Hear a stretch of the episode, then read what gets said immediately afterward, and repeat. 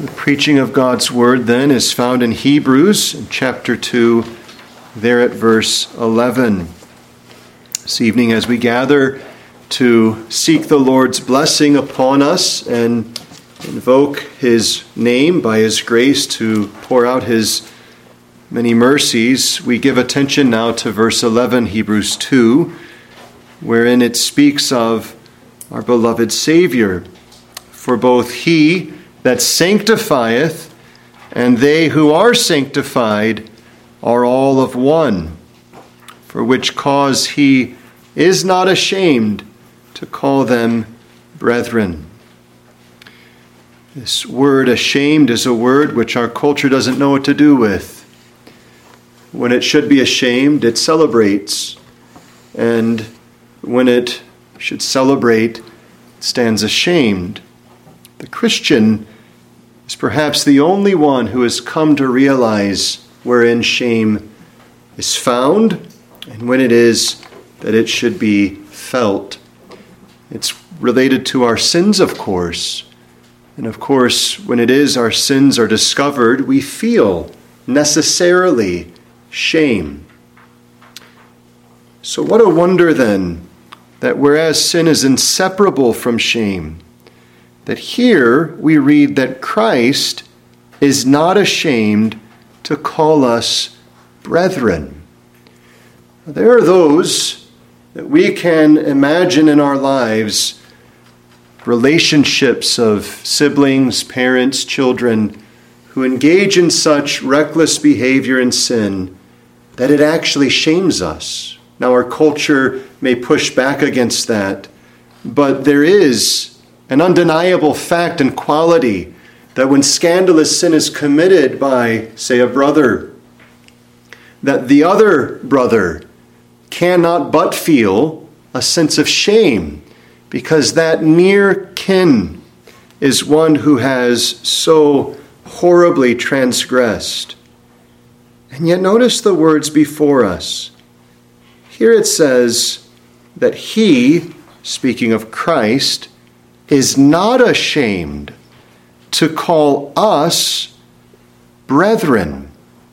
Now, notice the context of this chapter, particularly the immediately surrounding portion. From verse 9 and following, we have this focus upon Jesus Christ. Surely that's already taken place, but it's moving from this focus upon his inherent, eternal, divine glory to the wonder of his saving work on behalf of his people. So if you go back, for instance, to chapter 1, you'll notice the essential divinity of Christ is asserted in verse 8 Unto the Son he saith, as we uh, sang earlier, Thy throne, O God, is forever and ever.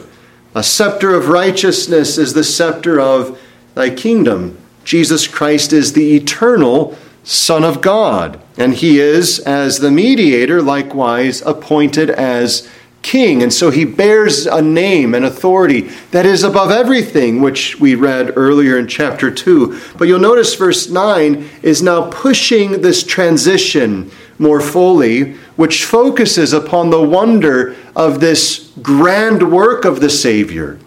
Jesus, who was made a little lower than the angels that in of itself is astounding, but what follows follows is even more. Why was he made a little lower than the angels? For the suffering of death.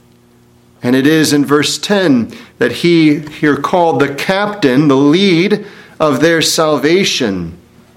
And you'll notice in following our verse, this theme continues how it is in verses 11 through 14, his identity with his people, which begins in verse 11 and goes forward as he calls them his brethren, again in verse 12. And notice he speaks of the children, verse 13, which God hath given me.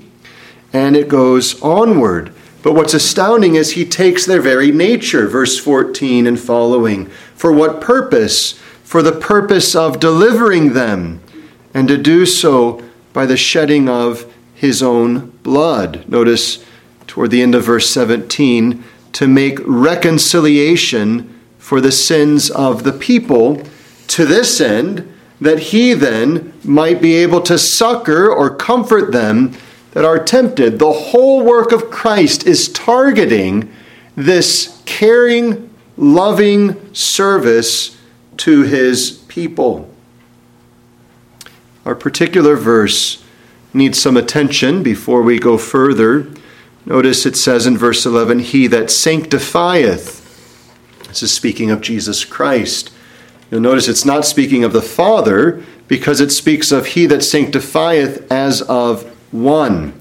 He that sanctifieth and they who are sanctified are all of one. So it's speaking of Christ the Son as He eternally is so generated from the Father, but also as He is the incarnate Son, incarnate according to the Father's good pleasure. And then it speaks of they who are sanctified, which is in the passive. This speaks of his people for whom he gave himself. So he is the sanctifier, they are the sanctified ones, both the one who sanctifies and they who are sanctified are all of one. That is, of the Father. Notice verse 13 here the Son speaking, I and the children which God hath given me. And likewise, verse 14, it speaks of how it is that as the children are partakers of flesh and blood, he also himself likewise took part in the same. So he is identifying himself with them in order to save them according to the Father's good pleasure. All of this then leads to this statement at verse 11. It says that in light of this truth, that he is not ashamed to call them brethren. Why is that the case? Well, notice it's not because of anything inherent in them. It's not because they themselves have done excellently. It's not because they themselves have stood up above others and said, Look what good things I've done. It's rather because of the Father's will. You see this again and again in the book of John, particularly as one example, John 17, the record of Christ's high priestly prayer. And he's always talking about this relationship I and the Father, the Father giving me this people, my people, let them who are in me be also in you, and so on. All of this relationship that's there. Christ is glorying, delighting in this relationship established by the Father. And in light of the same, he is not ashamed of his people. Brethren, this is a wondrous truth on its own terms, but it's of particular use upon the occasion of discovering our own sins.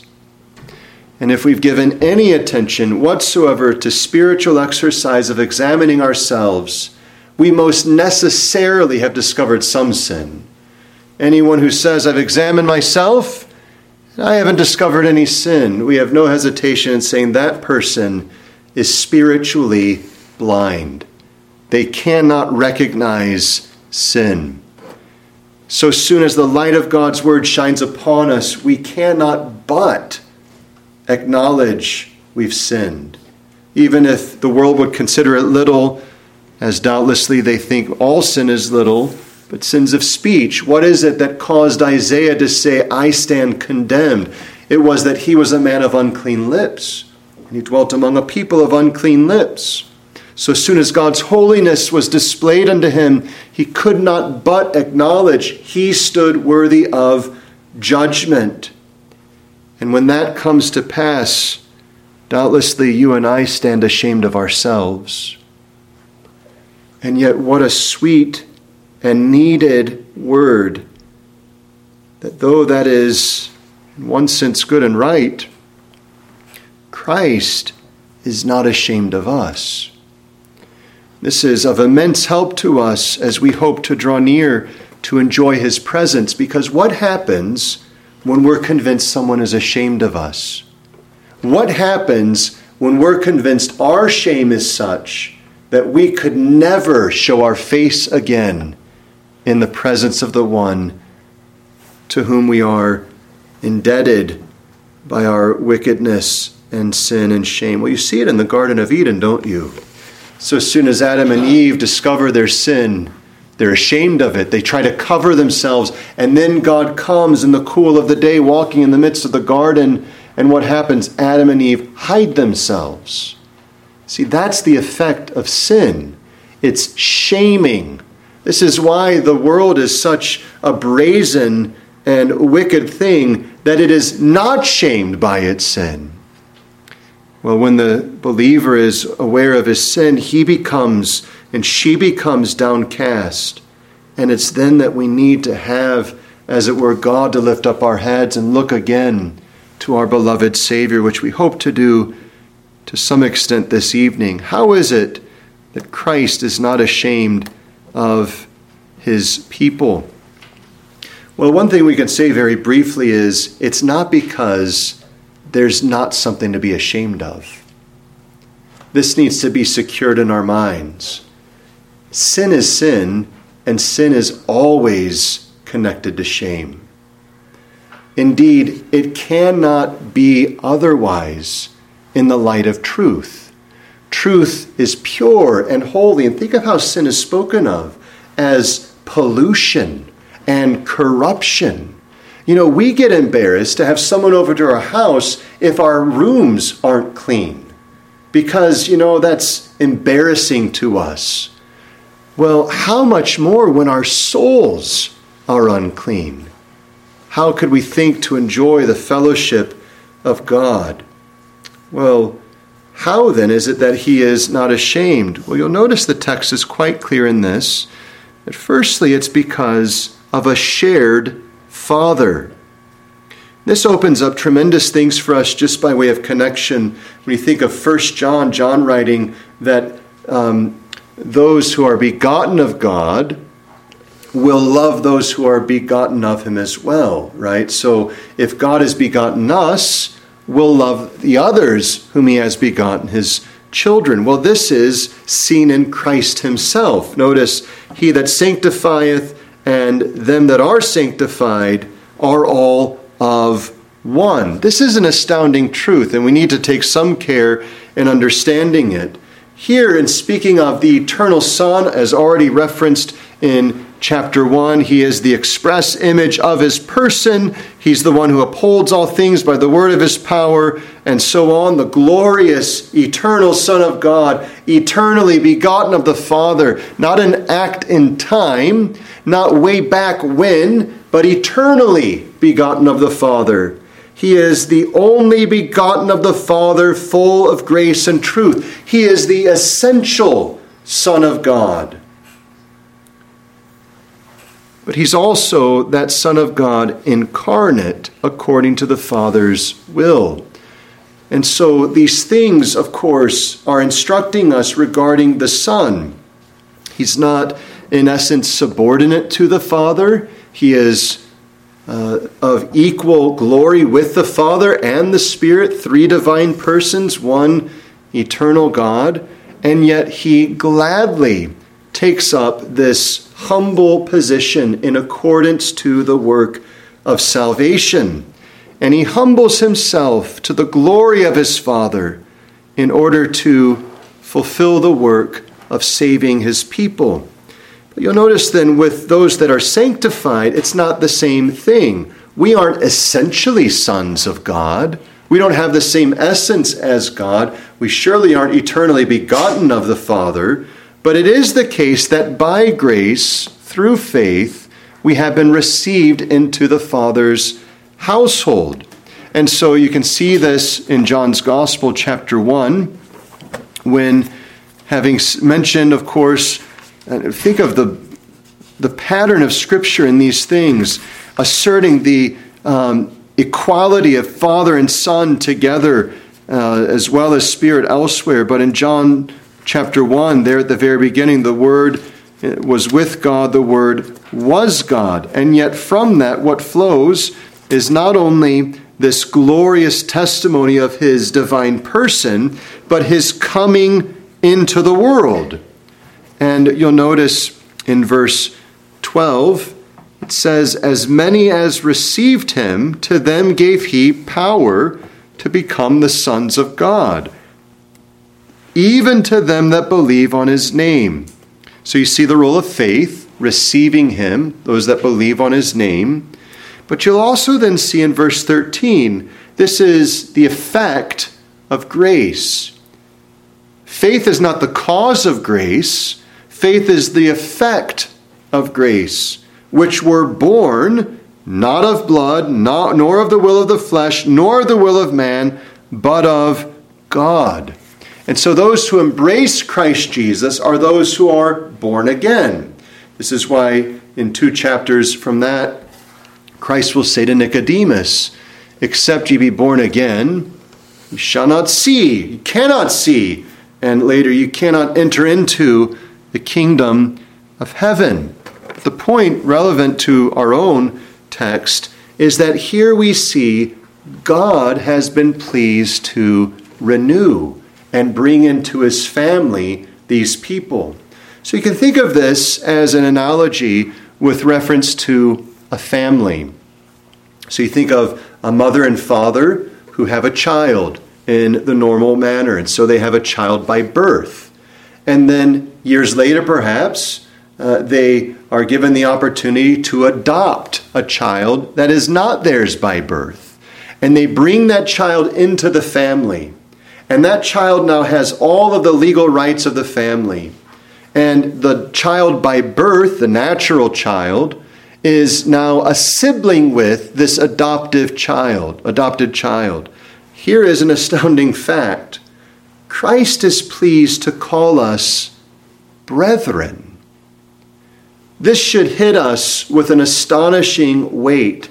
The eternal Son of God, in the immeasurable wonder of his work for us, is pleased to call us brothers and sisters. Now, he always retains that essential dignity that is his alone, as he is the object of worship and adoration. And there are indeed testimonies to this in this very book and we indeed acknowledge that he is our elder brother and so on. And yet we should not miss the weight of this wonderful statement that Christ, the Son of God incarnate, is pleased to look upon his people as beloved brothers and sisters. Thus, notice the weight and wonder of John chapter 20 when it is that Christ has been raised from the dead and he is giving a word of encouragement and exhortation to his people.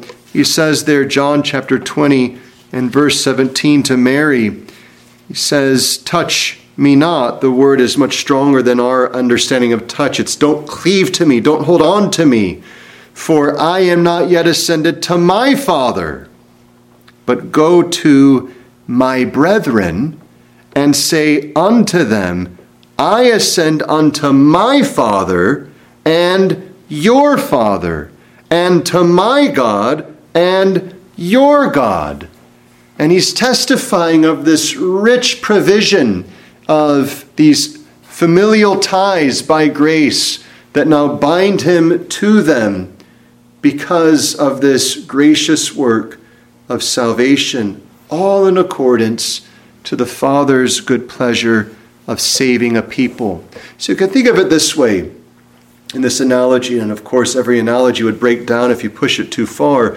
But you can imagine a father and mother with a one child home, and they're talking with the child and they're saying, You know, we've been talking. And it's our desire to bring this other boy into our home and adopt him. And the son saying, That's my delight.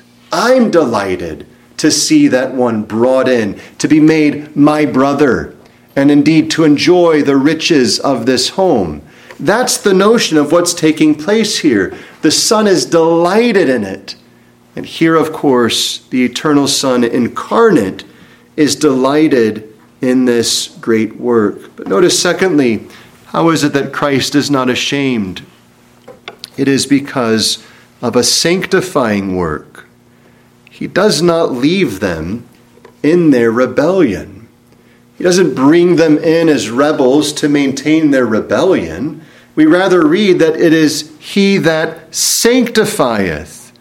And so this speaks of the Son incarnate, even Jesus Christ. Notice this language sanctifieth. We hear that, and we're prone to think merely of the progressive sanctification that takes place over time. There is initial, of course, at regeneration, and then it progresses through, and that's true.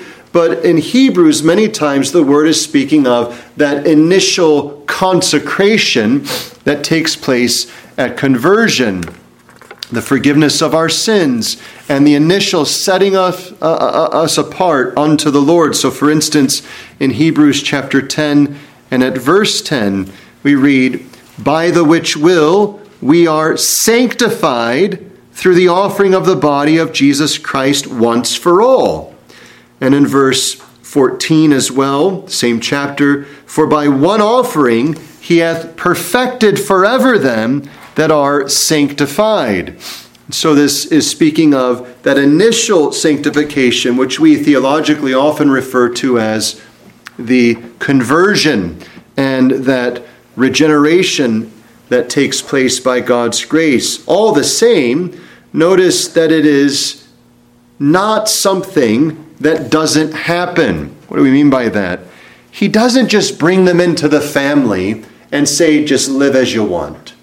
Rather, he's given himself that these whom the Father has chosen would then take part in the family likeness. He's going to cleanse them, he's going to transform them. This is important to realize that by nature we are corrupt, we are profane, we are an impure thing. Sin is regularly referred to as pollution and corruption. Just as one example, if you turn to Ezekiel in chapter 20, you'll see how sin is spoken of in this way. We could stay in this chapter itself, but you'll notice there at verse 30 speaks of the house of Israel. Thus saith the Lord God, Are ye polluted after the manner of your fathers, and commit ye whoredoms after their abominations? And likewise in verse 31 For when ye offer your gifts, when ye make your sons to pass through the fire, ye pollute yourselves with all your idols, even unto this day. And shall I be inquired of by you? He says, As I live, I will not be inquired of by you. What's going on?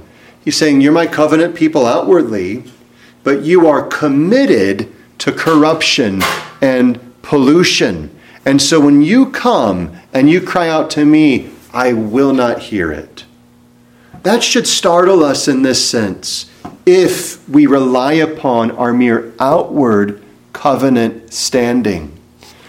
But here, what is being mentioned in our text, Hebrews 2, is that work of Christ whereby he saves his people and cleanses them by his blood, his blood applied to them to forgive them, so that though sin pollutes us, what does his blood do?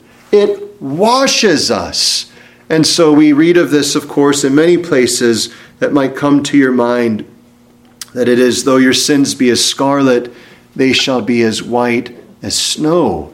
This is because of his grace and the blood of Christ applied to us. This is the fundamental point that's being made. Though it is that we stand polluted in our sins and would stand ashamed because of our sins, the blood of Christ cleanseth us from all sin. That's the great hope of the Christian. The hope of the Christian is not his progressive sanctification. That's a confirming mark. That's a mark saying, look, there's work going on, and I'm not what I once was, praise God.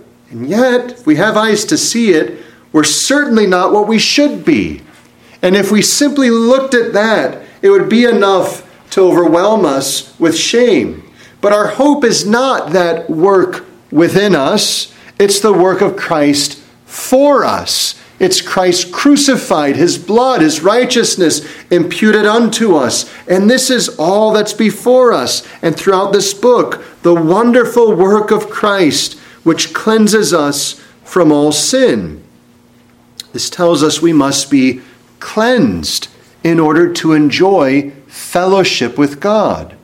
It's not just we must be in covenant with God, because in Ezekiel, they were in covenant with God, and yet they were not going to enjoy fellowship with God. They come and ask things, they request things, they inquire, and God says, It's not going to happen. You're a polluted and thus impure and thus despised people. We could say it this way God saying to them, I stand ashamed of you. Do you understand that? That's what happens when in Moses' day the tabernacle gets lifted up and moved out of the camp. God was ashamed of his people. That's what happens when the captivities come, the temple's destroyed. God's ashamed of his people.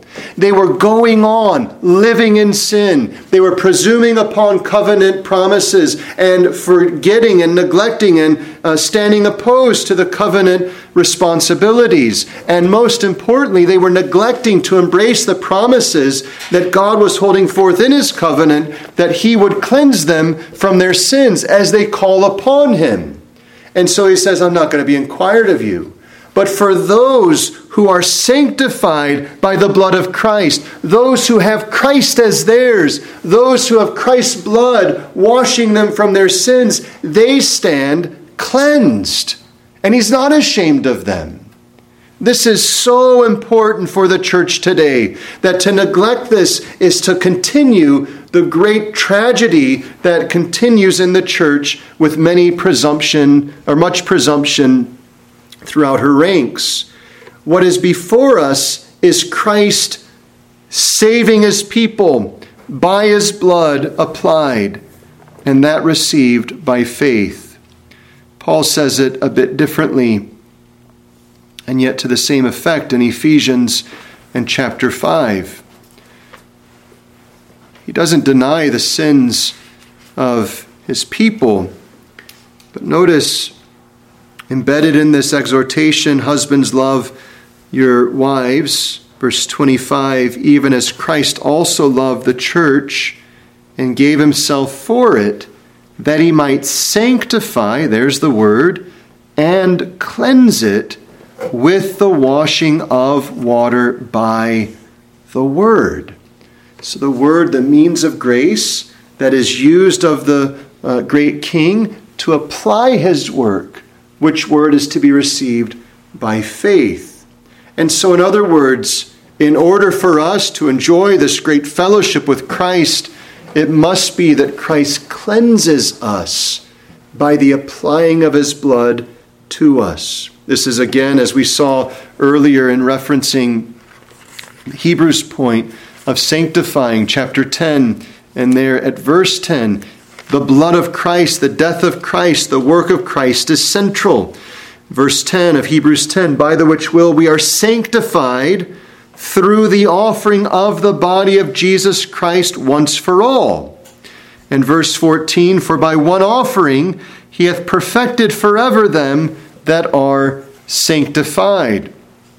And again and again, this comes up. Verse 12 of Hebrews 13 Jesus also, that he might sanctify the people with his own blood. See, the way that Christ sanctifies in this sense is by the application of his blood to us. What's that saying? Their debts demand judgment. And he said, I'll take the judgment, I'll bear it, so that I answer for every last one of their offenses, that they then are released, as it were, from their uh, uh, deserved punishment because I've borne it. I've cleansed them from it. This leads us then, thirdly, that he that sanctifies brings forth what? Thirdly, a sanctified people. So he that sanctifieth, and they that are sanctified. This reminds us that when the blood of Christ is applied, the people are cleansed. And so you think of the pollution and the foul reality of sin, the blood of Christ applied cleanses us from the sin. This is our great focus and hope and our direction that when it is we discover sin, we're then to look to Christ freshly and say, Christ, it's your blood that cleanses me from my sin. It's not just that we go back and say, well, you know, I prayed that prayer 15 years ago and I'm forgiven of all my sin. Present sin needs fresh application of the blood of Christ to speak peace to us. And this is why Christ is regularly presenting himself throughout the scriptures and why it is he's instituted the Lord's Supper, that we would ever have him in remembrance and the work of his death for us, because that alone is what speaks peace to us. It's Christ's work on the cross that purifies us and cleanses us. And so it is that his people, by his redeeming work, they are cleansed.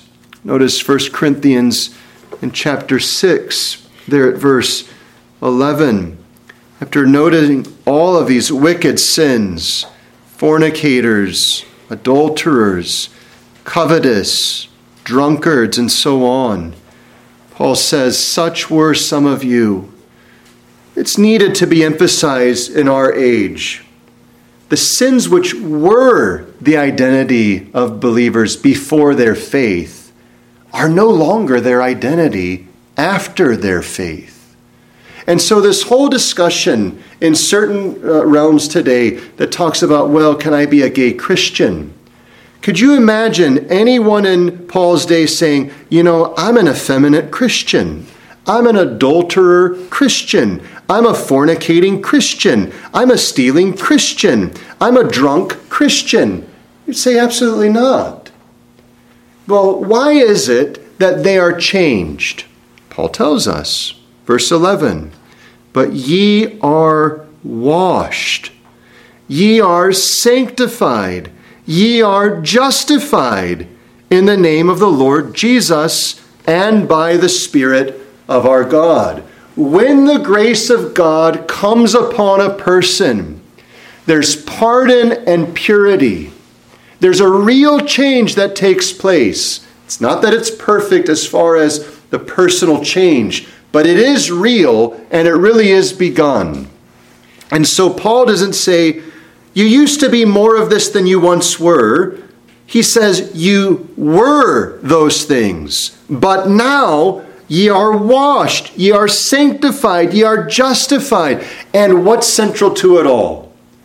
The name that is the revelation of Jesus Christ, the Lord Jesus, and by the Spirit of our God. Notice it's not counseling, it's not medication that turned thieves to those who worked and labored and had to give. It's not counseling and medication and psychiatry that changed all these things. It's the grace of God. It's Christ who comes in and transforms the people because the fundamental problem of these things is not mental illness. There's a news story in a neighboring state or a distant state, I can't remember, and it talks about how uh, this crime happened. And the comment was, was look at mental illness. Now, there was nothing in the report that mentioned anything of psychiatric need, care, or whatever. What was before us was a simple testimony of sin. The world counts sin mental illness and thus says, well, what's the need then? Well, if it's mental illness, it needs mental health. And so you get counseling and therapy and all those things. And we acknowledge there are things that require such provision. But, brethren, fornication is not mental illness. Stealing is not mental illness. Idolatry is not mental illness. It's rebellion and moral pollution before God. And what it needs is the radical grace of God through Christ. Our society will never see her sins dealt with until she rightly identifies them as sins. And the only remedy being Jesus Christ. Well, here's the good news for the Christian. Our greatest problem is answered by Christ. We wish to be clear. There are undeniably issues of the mind requiring great psychological and psychiatric help. But sin is not one of them. Sin is a moral rebellion against God. there are chemical imbalances, there are uh, all sorts of issues that need help and counseling and so on. But sin is simply enmity with God. It is disclosing the foul pollution of wickedness, and the need is Jesus Christ. And here's the good news so soon as one has Christ, what are they? They're cleansed. And so his people are now different than they once were, both judicially, because by justification they are pardoned and they are reckoned righteous, declared righteous by the imputation of his righteousness, and through his grace they are being sanctified so that their heart is being renewed, their mind is being renewed, they're being transformed so as to put off the old man and to put on the new man. This all flows to us because of Jesus Christ. Now, when we see all of this, we then understand why it is that Christ is not ashamed to call them brethren. It's also why in the Song of Solomon sometimes you'll notice these overwhelming statements Thou art all fair, my love. Now, we can say that to Christ without hesitation, but it's often Christ saying it to the bride, and we stumble at that and say, How is that possible? It's because he sees us through the lens of his grace to us, by which he has accomplished our salvation. He sees us as the purchased people, he sees us as the cleansed people. He sees us and welcomes us as the pardoned people. He sees us as those who one day will be perfected. And so it is, he's not ashamed. This doesn't mean he doesn't reprove us still, but he reproves us in love. He reproves us in kindness. This doesn't mean it's not severe, doesn't mean he doesn't bring the rod with even fierceness of affliction on occasion, but it does mean even that is administered not of shame toward us, but of love for us. And it's here where we start to get the true and sound sense of how we can have comfort before God. It's not because of us, it's not by looking within, it's not by making promises and resolutions and so on, though they ought to be made. It is simply and solely because of Jesus Christ. That's the focus if ever one should be comforted. Whereas self examination gets a bad reputation in some circles today, it's because they fail to acknowledge that self examination is only part of the equation. Self examination is then unto Christ exaltation. It brings us low in the sight of ourselves, but then it brings us high in the sight of Christ. And what's happening in the whole work of God bringing us to the table, as Paul says, let a man examine himself, and so let him eat of the bread. God brings us low, that he may, by Christ, bring us high. That's the focus. We see our sins, but then we see our Savior. We see and acknowledge our guilt and our shame, but then we see our righteousness and our covering. He clothes us with the garments of salvation. He uh, puts upon us all of the robes of righteousness. He is the Lord our righteousness, who saves us, who loved us, who gave himself for us. It all directs us to Jesus Christ. This is why, from self examination, we must go to a focus upon Christ, because Christ is the hope for the believer.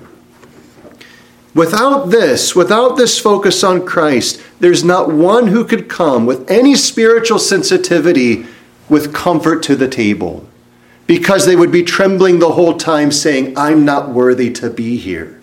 I don't deserve to be here. If my sins were disclosed to this table, I would be shocked if the earth didn't open up and swallow me whole. If my sins were disclosed to the people, I would be shocked if there weren't a, if there were still a rock on the ground that were not covering me. My sins are egregious in the presence of God, and if this were shown to the people, it would be undone. But Christ comes and says, This is my body, which is broken for you. This cup is the New Testament in my blood, which is shed for the remission of sins. What's he saying to us? You're right. Your sins are horrible. In fact, in order for their payment to be given, I had to die. But here's the good news that's exactly what I did. And why? Because I'm not ashamed to call you my brethren. I've answered the law's demands, I've answered justice. I've given to you righteousness. I've brought you out of what you want, what you once were, so that now you're mine. You are with me. You're my sibling by grace. You're my father's son by grace. And so he delights in his people. And he calls them to himself. He institutes the Lord's Supper, and he does so that it should continue until the day he come. As Paul says, we proclaim the Lord's death till he come. Why is he doing that? Because he's wanting us to remember that he's not ashamed of us. He sets a table for us and he says, Come. The people we're ashamed of, we don't invite to our homes. We say, Stay out. You're not going to be welcome here. The people that we're not ashamed of, we delight to have them in our presence. Whose table is set before us. It's the Lord's table. Who reigns at the table? It's the Lord. Who invites us to his table? Christ Jesus does. And on what grounds may we come and eat and drink with joy and gladness? Because the meal we feed upon is the one who sanctifies us, who gave himself for us, whose broken body and poured out blood cleanses us from all sin. Brethren, it may be over the past week you have ridden the heights of the riches of grace. It may be that you have plumbed the depths of soul's sorrows.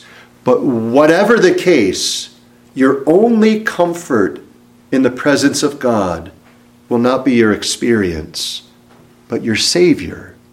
It's He that sanctifies us. And hear that. Open your ears to it by God's grace. He's not ashamed of us. He delights to call us his brethren. He's come for us that we may be his brethren. He's come not only to forgive us, but to prepare a place for us that where he is, we may be with him. Brethren, all of this testifies of the love of God to us in Christ.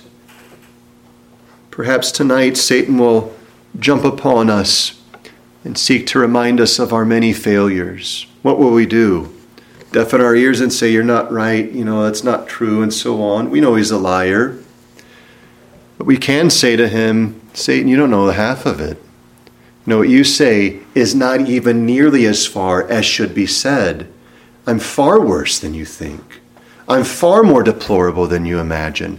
I'm far more so than I imagine. But I know this that my Savior is perfect, and his perfect sacrifice has purified me from all of my sin. My hope is not in myself, it is rather in my Savior. That's the message of the Lord's Supper. We come to enjoy our Savior. And astoundingly, it is then that when we come to enjoy Him, that our souls are nourished by Him unto greater joy in Him. That the more we lessen ourselves and magnify Christ, what actually happens is our souls actually become more enlarged. Not as the world, you know, there are happy people in the world, people that celebrate, they always seem to have a pep in their step and so on. It's not that. That's all self induced or personality or whatever else. It's not that at all. It's that as we get smaller and Christ gets bigger, it's then that our true joy is seen. The world doesn't have it. We would be glad never to be thought of by anybody so that Christ would have the preeminent glory because that's what satisfies our souls. Well, brethren, much indeed is before us as we anticipate the Lord's Supper. But whatever else we keep in our minds, let us keep this in mind that Christ has come and Christ has accomplished the work of salvation. Christ is not ashamed of you, his believing people, but delights to have you in his presence at his table as his brother and sister because of what he has done in accordance to the Father's purpose. Will stand with me then for prayer.